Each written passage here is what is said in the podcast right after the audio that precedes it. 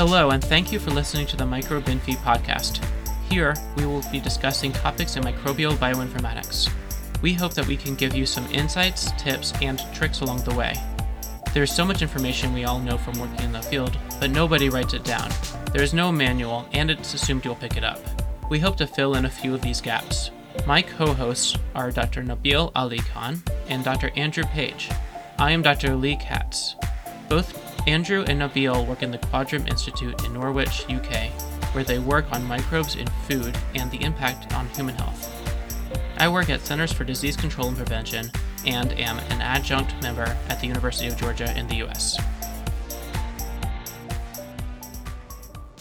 Hello, and welcome to the Micro Binfi podcast. Andrew and I are your co hosts today, and we're talking about Campylobacter. We're hoping we can discuss some of the specific issues for bioinformaticians to keep in mind when studying this organism. Our guest today is Dr. Ozan Gongadu. He leads the foodborne enteric pathogen group at the London School of Hygiene and Tropical Medicine, where they study the physiology and pathogenesis of Campylobacter and other related enteric microorganisms like Listeria and Vibrio. He has a background in microbiology and computer science. He completed his PhD at LSHTM in 2011, and he's worked in a number of different projects, continuing Campy pathogenesis and some omics as well. And he started his position as in early 2019 as an assistant professor and group leader. So, Ozan, who firstly we normally ask the question, who are you and what is a typical day for you? Yeah, so thanks for having me on the, on this podcast. So, yeah, so so my background is a molecular biologist and computer scientist, and I've been at the school, at London School of Hygiene and Tropical Medicine, actually for a long time, since 2004.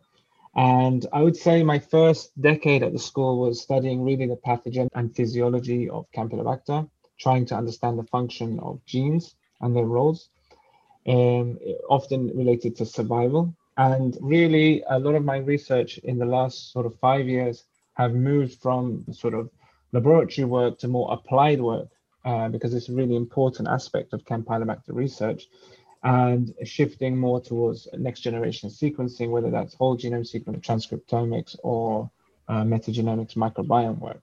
So a typical day these days involves doing trying to find a little time to do some research and, and that is often bioinformatics research. I have very little time unfortunately to go back in the lab. And currently i have three phd students and one postdoc and they are doing all of the, the laboratory work in terms of pathogenesis and physiology. And uh, yeah uh, the typical the typical cycle of academia of trying to win trying to get some funding to continue this research so, can you tell me about Campy, right? Because it's not a pathogen that is on the tip of your tongue. If a common person thinks about foodborne pathogens, you know, he thinks chicken, salmonella, that kind of thing. So, where does Campy fit into that? In the early 2000s, when I started, when I spoke to people about Campylobacter, that I'm working on Campylobacter, most people hadn't heard of it. And, you know, especially when you compare it to something like salmonella, that a lot of people were aware of. And I think there's a few reasons for this the disease Camp- Campylobacter is typically self-limiting. So most people would contract it within two weeks. You may get diarrhea. You may get you know various symptoms related to diarrhea and and gastroenteritis, but it would pretty much clear and pass out the system. The problem that we have is that there's a first of all there's a distinction between what we see in uh, high resource countries and what we see in low resource, low middle income countries, low resource countries. So in high resource countries, it's typically acute bloody diarrhea, and it's more associated with an economic economic implications of the disease. So a lot of people take time off work. And for example, in 2019, it was estimated that it cost the UK government 1 billion alone that year from people contracting Campylobacter. However, elderly people, immunocompromised people, they can get, uh, they can die from it. And, and one of the issues is that most people don't go to report the, the infection.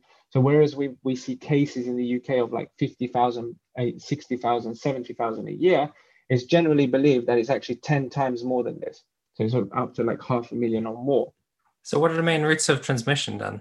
So the main routes of transmission, pretty much in the developing, in the high resource countries, it's from contaminated poultry, contaminated avians from food. However, just to just to go back on the, the disease profile in low resource countries is very different. It's watery diarrhea, and a lot of children die from from contracting Campylobacter, and just simply a case of lack of fluids, probably due to pre-exposure and the, the regularity of exposure in low resource countries, a lot of the time it's much more environmental. It's much more from things like just water contamination. People don't get acute diarrhea. They would get what's acute bloody diarrhea. They would get more of a, blood, a, a watery diarrhea. And so the disease profiles, if you like, from high income countries and low uh, income countries are different. And the sources of where you actually contract the infection are very. I would say in the last five years, the UK government has definitely made a big push to educate people to be much more aware of what Campylobacter is. So definitely speaking to people, you you get an impression that they are much more aware of this. And the classic example they gave is there was the you know government campaign to say don't wash your chicken, don't wash your poultry when you get it out when you take it out the bag. And most people actually were a bit confused by that because naturally one would think you'd wash it to make it clean. The problem is is that on the surface of the actual avian, the poultry, Campylobacter resides heavily in numbers. And so there was a risk of it splashing around, uh, you know, to utensils, to surrounding vegetables or tables, equipment, and things like that. And so you actually inc- were increasing the risk of Campylobacter passing, getting to, to, to humans. And so it was a, the advice was take it out of the bag and directly put this in the oven and cook the thing properly. And that does go a, a long way to actually minimizing the contraction of Campylobacter infection. So yeah, I would say definitely more people are aware of Campylobacter these days. I mean, how often would you expect to see Campy on a store-bought chicken? The problem we have, okay, a little bit is why is Campylobacter present in chickens in such high numbers? So it can actually be found up to 10 to the 9 CFU. That's a hell of a lot of, you know, bacteria colonies within chickens and it doesn't necessarily cause avians and chickens harm. This is the this is a bit of a conundrum. So there is a discussion point about whether is Campylobacter a commensal? You know, is it actually there happily residing? There has been some research in the last five years that have shown, depending on the strain of Campylobacter, the you know the genomics of the Campylobacter, what genes are, are present in the genome, the type of chicken and the environmental conditions, it you know, Campylobacter within chickens may actually cause a similar disease or a disease profile within chickens. And so there's a discussion point as to whether it's classified as, as a commensal. But the reality is it's there in high numbers. So is there any difference between like organic chicken or uh, free range chicken or just, you know, barn hens, that kind of thing? So that's a good question. The short answer is very difficult to answer that in a yes or no uh, response. What I would say is that some of the research that's, that actually we've been doing in the last five years have shown that actually if you manipulate the environmental parameters, if you manipulate, for example, stocking density, which is the amount of chickens in a, in a space, you do change, you do have a knock-on effect on the chicken gut microbiome in terms of micro, microbial population structure, and potentially also impact the levels of Campylobacter within the chickens. It's it's very difficult to, to definitively say you know you need to do this or you need to do that. I mean in terms of in terms of poultry welfare and things like that it's it's obviously very important to have you know low stocking density and, and all of these welfare issues come into play. And obviously that has downstream effects on campylobacter within the actual avians. So my understanding of the way chickens are reared for uh, eating broiler chickens they get an empty like a chicken i don't know what you call it a barn and then they shove in some new you know baby chicks they grow them up and then a few weeks later they cull them all and then it's empty again. So how does campy persist? You know how does it get in there and spread and then keep yeah. spreading all the time? It, it's it's the uh, sort of $64000 question. So we've done some research where we've looked and, and many other groups. When do you see campy appearing in the chicken gut microbiome? Why do you see it? You know why is it coming in there? There is some some anecdotal information that says typically it appears within the two weeks of the chicken life cycle. And you're right, typically these chickens would be for example, killed at day 35 for, for meat production. Now, a lot of the time, what, what definitely has happened is, you know, in terms of controlling Campylobacter infections, yes, we need to study it within the laboratory in terms of pathogenesis and physiology, and then link that information to more applied research because what's happening in the laboratory isn't always what's happening in the farm. Yes, government policy needs to come into place to try to minimize Campylobacter coming into these farms. And I can definitely say from visiting some of the UK's uh, leading poultry suppliers, I mean, just to get into these uh, facilities, it was like going through, you know, a NASA, you know, uh, system of security. It was incredible. And so then uh, you, you start to question where is the Campylobacter coming from? Now, Campylobacter, one of its most interesting attributes is its it is omnipresent. It is present throughout the environment. You can find it everywhere. And so this is a problem because even though it's got a relatively small genome, I think roughly 1.64 uh, megabases in size, it's incredibly compact. There's very free space of, you know, it's all open reading frames throughout the genome and it has it must have good genetic regulatory mechanisms to survive in non-ideal conditions. It's classified as microaerophilic, which means ideally it likes 5 to 10% oxygen. And we have in the environment approximately 19.2% oxygen. How is it able to survive in these in these conditions? This is a, the great Campylobacter conundrum. I would also touch on a little bit on Campylobacter in terms of why we've had difficulties studying it over the years. Why is it, you know, when you, a lot of scientists, when they think of Campylobacter, it's a really fussy, pedantic bacteria. And, and some of the reasons for this is because when you compare it to other bacteria like Bacillus or E. coli, it's not classified as a model organism. It hasn't had a very good convenient animal model over the years, and it's very difficult to grow. It can be quite fussy. And these attributes actually led us, it was one of the first bacteria to have its whole uh, genome sequence. This was in 1999 2000 at the Sanger Institute. And it was really interesting because it, again, we found a compact genome. It, it did not have classic secretion systems like type 3 secretion system, which was missing. More recently, our group has started studying, we found strains that have the type 6 secretion system. So we've looked into that. And it has you know, I'll give you one story, one one you know anecdote.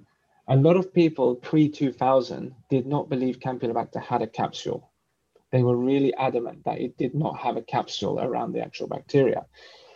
And scientists at the LSHTM actually showed that it does have a capsule. And I remember people apparently were speaking in a conference and, and the audience members were, sh- were shouting and saying, I've worked on Campylobacter for 30 years and I've never seen a capsule. This is horrific. I'm leaving this presentation. Lo and behold, the genome sequence came out. There's your 25, 30 gene loci encoding for the capsule. Nobody said anything after that. It's clear, it's definitive. And, and some other key attributes that come that, that came out from that genome sequence was things like lipooligosaccharide on the outer surface, you know, things like O-link glycosylation, addition of sugars on the flagella to help evasion of the immune system, and N, really interestingly, N-link glycosylation, periplasmic proteins, outer surface protein, which sugars being added to help functionality, traditionally only found in eukaryotes. So this was something quite novel to Campylobacter. So really that genome sequencing did spawn a new era, I would say, of pathogenesis physiology re- research from 2000 onwards. So when you're talking about Campy, do you mean the entire genus or are you talking more about Jejuna? That's a great point. Yeah, so typically we're referring to Campylobacter jejuni, and the reason for that is that's the species that causes about 80%, 85% of, of infections within humans. There are some really other important species like Campylobacter coli, Campylobacter foetus, and, and various other ones. But yeah, so typically we, we're talking about jejuni. Is there any vaccines or anything or treatments for it that you can give to chickens to stop it in its tracks before it gets to humans? That's a really good question. And the vaccine discussion point is really interesting. I think there are some vaccines out there at early phase. I know that there's some research going on at LSHTM, for example, that look at animal zoonosis type, uh, zoonotic type vaccines. I think a lot of the time it comes down, it's, it's two, two issues. First of all, it comes down to cost. You really need to justify giving a vaccine to, for example, putting it in the chicken feed or the poultry feed to an animal that you're going to sacrifice or kill in 35 days. So there has to be a real cost. You know, a lot of these things come down to cost. But the other side is what I mentioned earlier. This is a, the interesting point. You only need 100 to 500 colonies to come into contact with a human, and that human will contract an infection.